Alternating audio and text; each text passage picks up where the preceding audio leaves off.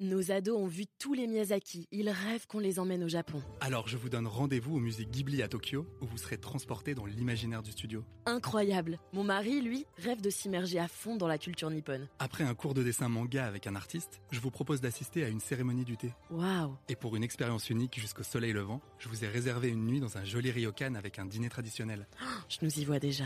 Avec Marco Vasco, ne rêvez plus, vivez votre voyage l'esprit libre. Au rendez-vous sur marco vasco point f r pour imaginer votre prochain voyage sur mesure. Figaro Radio,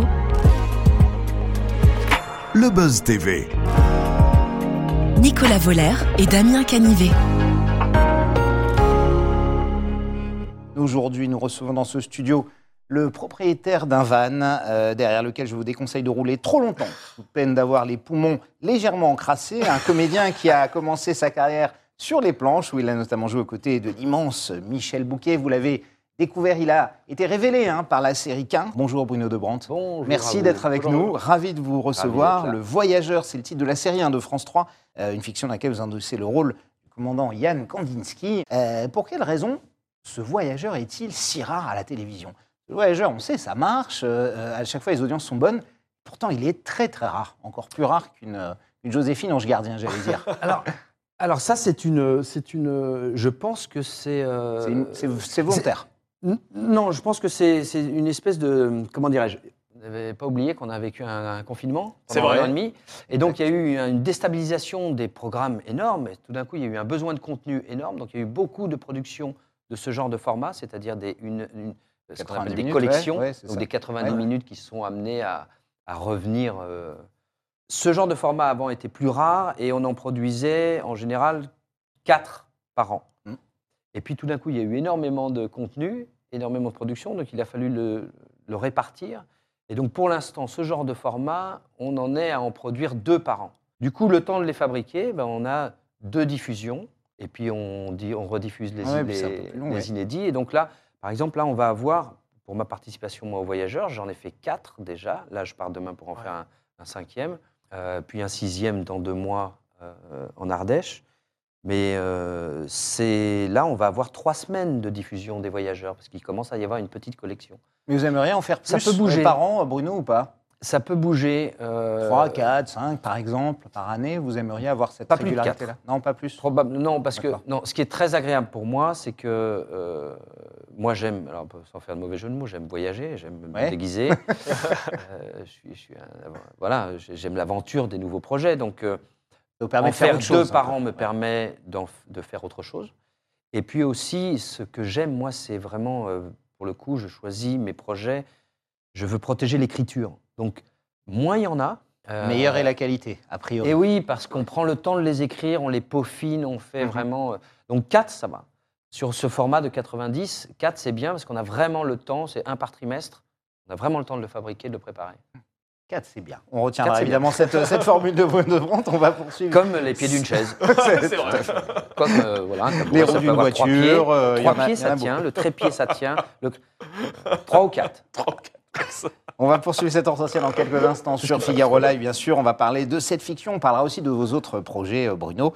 Euh, tout de suite, euh, les news médias de Damien Canivet. Salut Damien. Salut Nicolas. Salut Bruno. On va démarrer ces infos médias avec Denis Brogniart qui se retrouve euh, au cœur d'une eh polémique, oui. hein, oui. on peut le dire, depuis ce week-end. Exactement. L'animateur de Koh-Lanta est accusé de faits graves par d'anciennes collaboratrices qui ont croisé sa route. C'est le magazine Voici qui révèle ces informations dans son dernier numéro. Ces femmes euh, l'accusent d'avoir eu des propos extrêmement virulents, comme ce jour de juillet deux mille vingt-deux où il était envoyé spécial à Biscarrosse. Il se serait emporté contre une journaliste et une attachée de production. La première était tétanisée, la deuxième a éclaté, paraît-il, en sanglots. Alors, beaucoup de témoignages, c'est vrai, dans cette enquête sont anonymes, mais trois femmes, malgré tout, ont accepté de témoigner publiquement. Il s'agit de Marion Jolès, euh, qui affirme que les deux années passées aux côtés de Denis Brogniart dans Automoto étaient les pires euh, de sa carrière. Euh, Anne-Laure Bonnet, qui a travaillé avec l'animateur ouais. sur la Formule un, a déclaré quant à elle qu'il piquait des colères folles avec ses subordonnés. Et enfin, euh, Charlotte Namura a rapporté quant à elle une scène datant de deux mille dix-huit. Ça se passe à ce moment-là sur le plateau du Mac de la Coupe du Monde. Et lors d'une coupure pub, il lui aurait lancé dans une colère froide qu'elle n'était qu'une merde, tout juste bonne à sourire. Ah oui, quand même. Ah et et, et qu'est-ce qu'a qu répondu Denis Brogniart, d'ailleurs? Eh bien, il fait profil bas, Denis Brogniart, ouais. forcément. Euh, voici ce qu'il a déclaré pour sa défense. « J'ai des mots euh, qui ont dépassé ma pensée, des propos qui ont heurté certaines personnes, et je le regrette. Rien ne justifie mon comportement qui faisait suite à certaines difficultés. Je tiens à présenter mes excuses à celles et ceux que j'ai pu blesser. » Alors, du côté de T F un, on réagit aussi. Thierry Thuillier, qui est le directeur de l'Info, a réagi hein, dans les colonnes du Parisien. Il a indiqué qu'il avait rencontré Denis Brogniart il y a plusieurs mois de ça, euh, à la suite de remontées. Et depuis, plus aucune plainte. Donc pour l'instant, l'état-major de T F un a choisi de ne pas l'écarter pour le moment. Euh, Bruno, ça vous est déjà arrivé de piquer des colères comme ça sur des tournages plus ou moins justifiés, ou vous êtes plutôt du genre zen? J'irai pas jusqu'à dire que je suis zen. C'est drôle, de Denis, parce que ouais. j'ai un passé de sportif. Euh, donc, ouais. Euh, ouais. J'ai une discipline intérieure qui m'interdit qui, qui les colères. Je, non, je contrôle assez bien.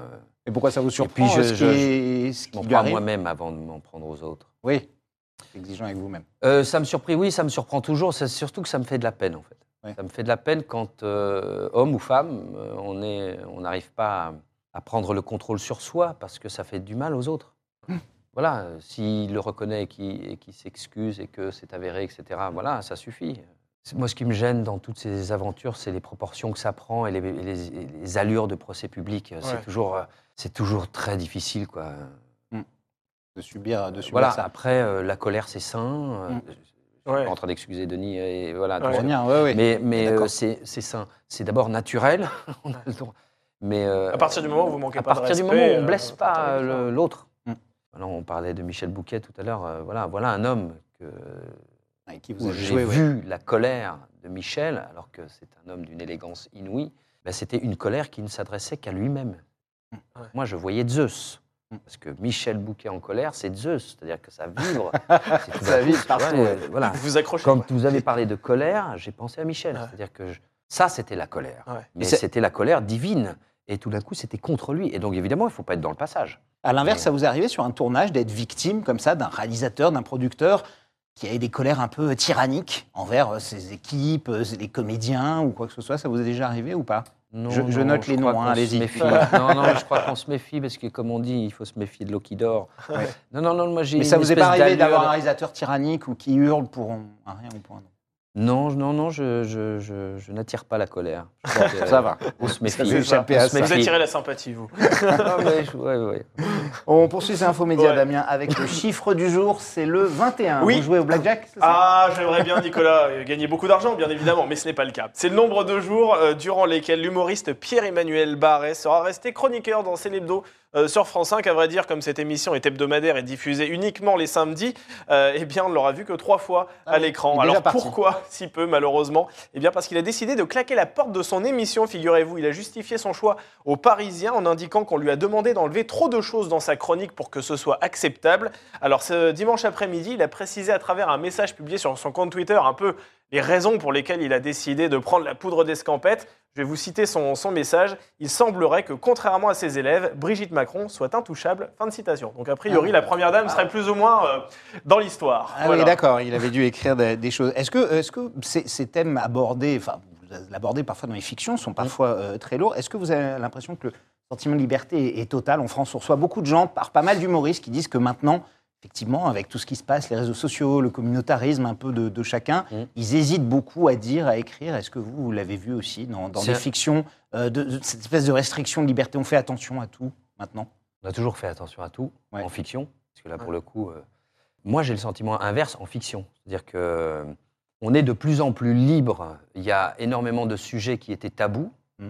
notamment autour de l'enfance, oui. notamment autour au, au, au, de la différence, des communautés, justement. Ouais.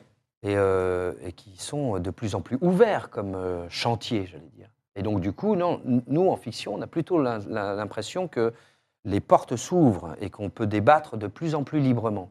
Pour le reste, sur cette vivant, les émissions... Euh... Sur cette histoire, sur cette espèce de climat qu'on a tous euh, dans ah. la rue, ouais, ce ouais, sentiment sent... liberticide, hein, c'est un mot que... Maintenant, on aime bien mettre des mots là-dessus, ouais. on entend parler de ça. Il y a quinze ans, on ne parlait pas de... pays liberticide, mais on ne parlait pas non plus d'un dictateur en France.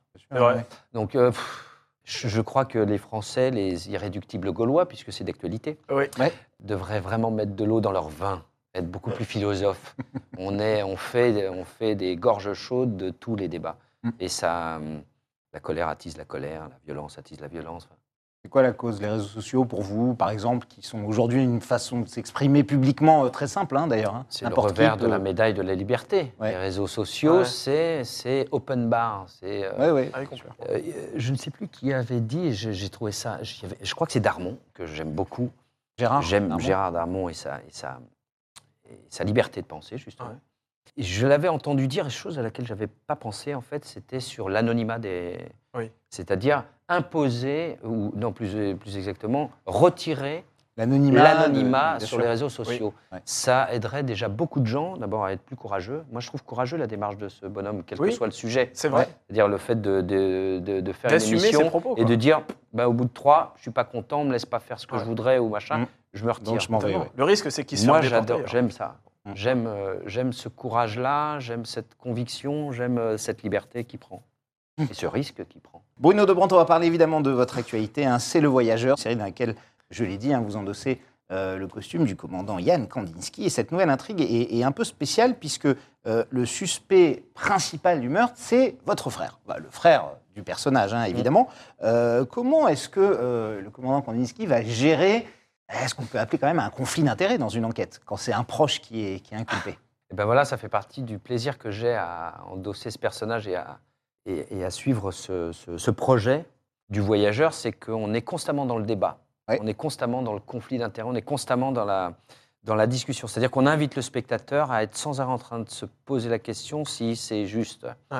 Le contexte, il est assez simple. En fait, on venait de finir une espèce de courbe, puisque j'avais, enfin, Yann Kandinsky avait résolu cette histoire de carnet qu'il avait retrouvé dans le van, donc l'héritage oui. d'Éric, de, de, enfin, du personnage de, de Bareski. Euh, et donc, il y avait comme une espèce de fin de, de, de fin de, de, d'aventure. Et, euh, et donc, euh, Yann Kandinsky avait embrassé le voyageur et euh, le, la, voilà, la quête de Bareski. Et tout d'un coup, il avait été au bout de ce fameux euh, serial killer qui, qui, qui, qui, qui l'obsédait depuis vingt ans. Absolument.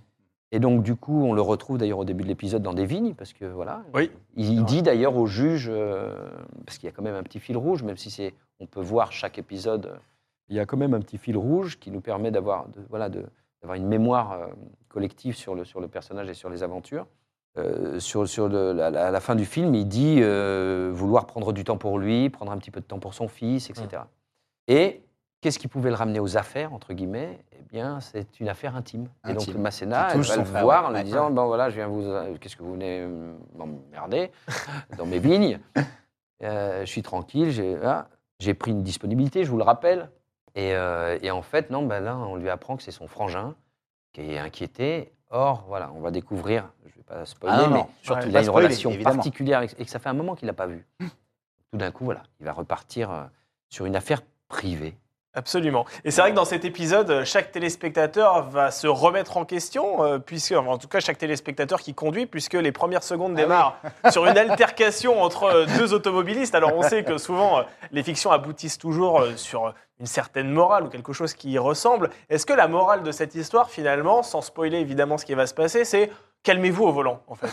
Restez calme au volant. Parce que franchement, on se rend compte que... une altercation au volant peut parfois prendre des proportions euh, compliquées. C'est le talent d'Hervé Corian, l'auteur de, des Voyageurs. Ouais. C'est qu'il arrive à mettre en exergue euh, tout un tas de petits détails. Encore une fois, j'insiste là-dessus parce qu'au-delà du plaisir d'incarner ce personnage, qui a une vraie forme de liberté et qui est en, en quête, euh, ce format d'une heure et demie permet, au-delà de la fable policière, ouais. de mettre en relief tous les petits tracas du quotidien qui peuvent être des catastrophes, qui peuvent devenir des ah. catastrophes, et tout ce qui nous occupe les uns les autres. C'est-à-dire qu'on a, y a j'adore l'authenticité de, de, et l'humanité qui ressort en fait de, de, de, de ce film, de, du, du voyageur. Et ces histoires-là de, de civisme au volant, mmh. voilà. Ça euh, ressort, ouais. C'est parfaitement exploité. On l'a tous vécu. Mmh. Et, et tu te rends compte, tu rentres chez toi le soir, tu as assisté à une espèce de... de, de, de guérilla. De guérilla dans ton quartier. Une, ça vous est arrivé, ça, déjà, Bruno? Vous êtes quel genre de conducteur, vous? Vous êtes déjà énervé au volant? Bien ouais. sûr, ouais. Là, pour le coup. Vous parlez de colère. Ah, attention. Bien sûr. Il ne faut pas vous voir au volant. Non, non, je me souviens, moi, par exemple, de, de ma femme enceinte traversant sur les passages piétons et puis un automobiliste qui la frôle. Ah ouais. Ah ouais, non, là, Bon, bah là, heureusement que j'avais des copains qui étaient... Parce que là, c'est un animal quand c'est ta ouais, femme allez, qui ouais, plus ouais, est ouais. enceinte, ouais. avec une espèce de... Voilà, j'ai couru après la voiture et... et, et le conducteur est-il toujours de ce monde? C'est la question. Oui, oui, heureusement. Grâce Vous l'avez rattrapé quand même? Non, mais voilà, ouais. ça nous met dans des états... Mais c'est-à-dire, voilà, c'est le contrat social, c'est ah, le contrat ouais. urbain, c'est... Le... On, euh, on est déplacés, hein, on est des animaux, hein. Heureusement qu'on se ouais. discipline et heureusement qu'on a ce contrat ouais. entre nous. Mais euh, voilà, l'espèce de western permanent de, de la ville oh bah, euh, ouais. aujourd'hui, entre les vélos, les trottinettes, euh, les bus, les Absolument. machins, les trucs. On ne remerciera jamais assez Hidalgo. Tu deviens fou. Tu deviens fou. Oh, ça, c'est facile, Nicolas. Alors, votre personnage, évidemment, Kandinsky, il, il a de l'humour, hein, mais il reste quand même, malgré tout, euh, réservé. On sent qu'il n'est pas insensible au char féminin, mais alors, c'est pas du tout euh, un bragueur. Il peut aussi s'énerver, mais en même temps rester calme. Est-ce qu'au final, c'est une espèce d'incorrigible timide sur, sur, sur la réserve. Comment vous le, vous le définiriez, Kandinsky? Et, et qu'est-ce qu'il a de vous, euh, Bruno? euh, Qu'est-ce qu'il a de moi? J'en sais rien. En tout cas, ce que je peux, ce que je peux dire, c'est que le définir, ce que je cherche en permanence, c'est le dépouillement. Mm. C'est-à-dire que ce, ce, ce projet me permet d'être le plus authentique possible, d'aller chercher le minimum de, de, de masques, d'être le plus juste. Je ne parle pas seulement de sincérité, hein, parce qu'effectivement, il a plein de défauts. Ce qui oui. m'intéresse, c'est d'aller chercher aussi les défauts de Yann Kandinsky, c'est-à-dire sa violence rentrée. Euh, vous parliez de timidité, par oui, exemple. Oui, oui, sûr, euh, oui, cette oui. timidité, elle m'intéresse énormément, parce que c'est une espèce de, de grand écart entre la puissance et l'impuissance. Mmh. Et on y est confrontés tous. C'est-à-dire que, voilà, quand on est, voilà, quand ici, on est à cette table, ouais. on est les patrons chez nous. Bien sûr. Mais, euh, et puis, juste après, dans une autre situation, on va être plus timide. Et donc, c'est cette espèce, on parlait de Denis Brogniart tout à l'heure, ouais. c'est cette espèce de, de, de comment dirais-je, comment fait-on entre la sensation de toute puissance et, la, et puis la nécessité de vivre avec les autres. Et donc, c'est cette, ce grand écart permanent entre euh, humilité et, j'allais dire, besoin de conviction. On, on, on est tous les uns les autres, à chaque fois qu'on est ou au travail ou à la maison, père de famille ou maman, ou, on a des besoins d'autorité, on a des besoins d'assurance, des besoins d'assurance, d'avoir des convictions. Et là, il faut convoquer chez soi une forme de puissance, une forme de, de souveraineté. Et puis, dans d'autres situations, il faut être beaucoup plus humble. Et c'est pas facile, ce grand écart. Euh, j'allais dire, c'est, c'est de l'humanisme. C'est, c'est, c'est pour ça aussi qu'il est si solitaire. C'est vrai qu'en général, ça... ça, ça... Ça, détend, enfin, ça dépeint un, un type de polar qu'on voit plus trop aujourd'hui. En général, il y a plutôt un homme, une femme ou un couple ou un duo euh, de flics. Là, face... vraiment, le type est solitaire avec son chien. Euh, voilà, c'est, c'est un peu à part du reste de la production. C'est une façon de re-réfléchir sur, les, sur l'héroïsme. Ouais. L'érotisme aussi. Hein. L'érotisme, L'érotisme d'accord. L'éroïsme, bien sûr, puisque c'est avec ça. Le chien, j'ai... pas compris. Non mais, non, mais vous parliez tout à l'heure de, de, de la délicatesse qu'il peut avoir avec les femmes. Ah oui, oui, oui. C'est-à-dire que... Il n'y a pas de sous-entendu il... comme dans des duos de flics hommes-femmes euh, classiques, on va dire. Non, et ah, ça ouais. faisait partie, moi j'avais insisté là-dessus, hein, je, je, je, ça permet aussi une, libère, une plus grande liberté d'écriture, le fait que si c'est un homme qui se détache, alors soyons justes, s'il décide de réfléchir à, au sens de son métier, au sens de la société, c'est un homme abîmé, c'est un, un homme qui, qui est peut-être en burn-out, c'est un mmh. mec qui, qui, qui est en pleine remise en question, il est dans une quête. Euh, si on veut être juste avec ça et être le plus authentique possible, alors il faut qu'il soit dans le dépouillement, il faut qu'il soit dans la justesse, euh, il faut qu'il s'interroge réellement. S'il reporte des masques et s'il remet des costumes et s'il remet... Ouais, euh, c'est pas possible. Euh, alors ça, ça n'a pas de sens. Nicolas, il a abordé la question du chien aussi. Il appartient à qui, ce, ce chien qui vous accompagne? Parce que j'imagine que vous devez avoir un lien assez fort avec lui. Vous tournez il change dans la vraie vie. C'est pas, bah oui, ah, c'est, oui. c'est pas le vôtre quand même. Non, non. Mais... Alors, euh, c'est le c'est... même à chaque fois enfin, vous l'avez... C'est le même, ouais, c'est-à-dire c'est qu'on a une vraie fidélité, et là pour okay. le coup on construit une fidélité, parce bah oui. que c'est pas rien hein, de travailler avec des de animaux. Ah, hein, c'est, oui, oui, c'est, c'est euh... jamais simple. Et il sûr. nous a fallu tout un film et de la préparation pour trouver une complicité, parce que c'est un animal. Ouais. Euh, je, j'entends un animal, il, est, il a un vrai caractère, il est, il est jeune, il est puissant, ouais. il a cinq ans hein, le chien. Hum. Maïko, c'était un chien de... de Euh, renifleur, donc ouais. euh, il était confronté à des situations euh, complexes, compliquées, de confrontation, ouais. donc il a des réflexes guerriers, des... donc il est extrêmement euh, adroit, il est très vif, il est très intelligent, il est très puissant, et c'est un mâle. Ouais. Donc, euh, par exemple, sur le plateau, toutes les filles, aucun problème. Les garçons, les garçons euh, ouais, ouais. tout de suite, il fait le... Il fait donc... Euh, Euh, il m'arrive de me faire becter, il me, voilà, il, il me remet en place. Si Vous je êtes vais... arrivé en boitant, c'est vrai, j'ai remarqué tout à l'heure. Ah, si je si je fais, si je fais pas Si je ne fais pas ce qu'il faut, si je le contrarie ou que je le surprends, ah ouais. il me le fait savoir. Ah ouais. Donc, euh, oui, oui, il faut absolument que je construise en permanence une complicité avec lui. Bon, il se trouve que moi, j'adore ça, donc, euh, donc maintenant... Donc ça on marche est, bien on, entre vous et ah, Maïko, on est plus alors. que copains, oui, oui, on est ravis. C'est un bonheur, savoir. à chaque fois que je reviens, il me fait la fête, ouais. Alors, ouais. Le, le, le dernier épisode diffusé et réalisé quatre millions de téléspectateurs, c'est vraiment des scores magnifiques pour... pour Pour France trois, vous, étiez, contexte, vous avez succédé là, ouais. en deux mille vingt et un à Éric Cantona, qui avait joué le rôle euh, avant du, du, du Voyageur. Euh, on ne peut pas dire que vous l'avez fait oublier, mais en tout cas, les audiences sont au moins euh, aussi bonnes. Comment on succède à un personnage aussi, euh, j'allais dire, charismatique qu'Éric Cantona? Parce qu'Éric Cantona, quand il est quelque part, on le voit, on le sent. Vous avez regardé ce qu'il avait fait, vous avez dit, je ne vais pas du tout faire la même chose, ou comment vous avez fait pour le succéder à Cantona? Alors d'abord, j'avais besoin... de sa bénédiction, c'est-à-dire ouais. que au moins j'étais débarrassé. Ah, vous l'avez vu, vous l'avez appelé? Ah oui, on, ouais, on a échangé. Non, on n'a ouais, pas réussi à se voir parce qu'on était. Euh, mais on a échangé ensemble. Et j'avais, moi, j'avais, voilà, j'avais besoin de sa bénédiction. J'avais besoin qu'on parle et puis que. Et donc euh, une fois qu'il a été magnifique, et donc euh, ça, c'était fait. Il est impressionnant, aussi impressionnant qu'on le dit. Euh, vraiment. Ah, mais moi, je suis un fan en plus. Euh, euh, moi, le vous King, regardez euh, petit, ouais, bah, euh, oui, Manchester United. Ah oui. Ouais. Et puis au-delà de ça, au-delà du, il fait partie, euh, il fait partie des légendes, Éric. Ouais. C'est-à-dire qu'il a tout fait, il va tout faire, et il est libre. C'est un homme libre, mmh. c'est un homme qui a un caractère inouï. Donc euh, il a même une poésie intérieure qui est, euh, voilà, c'est vrai. Qui, est, qui, est, qui est fantastique. Donc euh, quand il, quand il s'amuse, parce que pour le coup c'est le cas, s'amuse à faire l'acteur, et qu'il le fait très très bien, euh, pour nous c'est assez déstabilisant. Si tu veux reprendre mmh. la suite, euh, c'est compliqué. Donc, la seule façon d'échapper à, à la suite, à prendre la suite, c'était de lui rendre hommage en créant un autre personnage. Ouais. D'accord. Et euh... lui, c'était Bareski et vous, c'est Kandinsky. Oui, oui. oui, alors donc ça, il y a une familiarité slave ah. qui me va très bien, moi, euh, mais, mais euh, qui appartient à l'auteur. Ouais. Là, pour le coup, c'est, c'est, il dit, Hervé Corian, il dit, d'ailleurs Corian, hein, il, dit, il dit que ça sonne bien, les noms... Euh, c'est dans notre mémoire collective des flics, des héros, des détectives, ouais, machin, des Kandinsky, ouais. des machins, mmh. ça reste. Ouais. Euh, David Lansky. Euh, David Lansky. Ouais, Johnny bah, ça, ça, une fiction inoubliable. Donc, donc voilà, ça c'est... Euh... Non, ce qui, ce, qui, ce qui était... Ce qui, je pense, a permis aux spectateurs d'épouser la nouvelle version du Voyageur, c'est que tout d'un coup, il avait exactement la réponse au concept. C'est-à-dire mmh. que n'importe qui peut être le Voyageur. Tu peux t'identifier au voyage puisque c'est une idée. C'est euh, décider de prendre le chemin de. Donc, si tu réinventes ta figure, là, pour le coup, euh, Bareski, c'était, un, c'était, un, c'était quasiment un vagabond qui avait six ans de route ouais, quand le ça. spectateur ouais, le ouais. découvre. Oui. Il avait barbu, machin. Un peu moins clochard que lui. Il, est, voilà, il était baroudeur, et cetera. Moi, je, je, le numéro zéro, il raconte une espèce de flic presque super urbain. On avait même ouais. mis ce superlatif pour s'en moquer. De type assez prétentieux, très médaillé, très, voilà, ouais. très euh, jupitérien.